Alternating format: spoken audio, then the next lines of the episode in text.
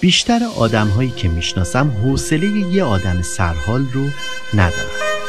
کسی که سرحالیش توی مغزت می‌کنه که تو مردی یا, در حال در مرگ. حال مرگ.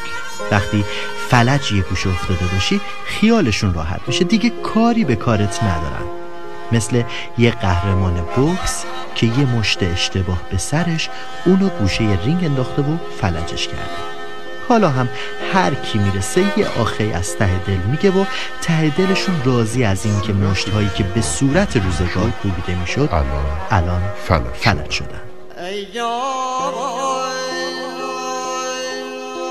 لایق نبود ولن های قطر به برده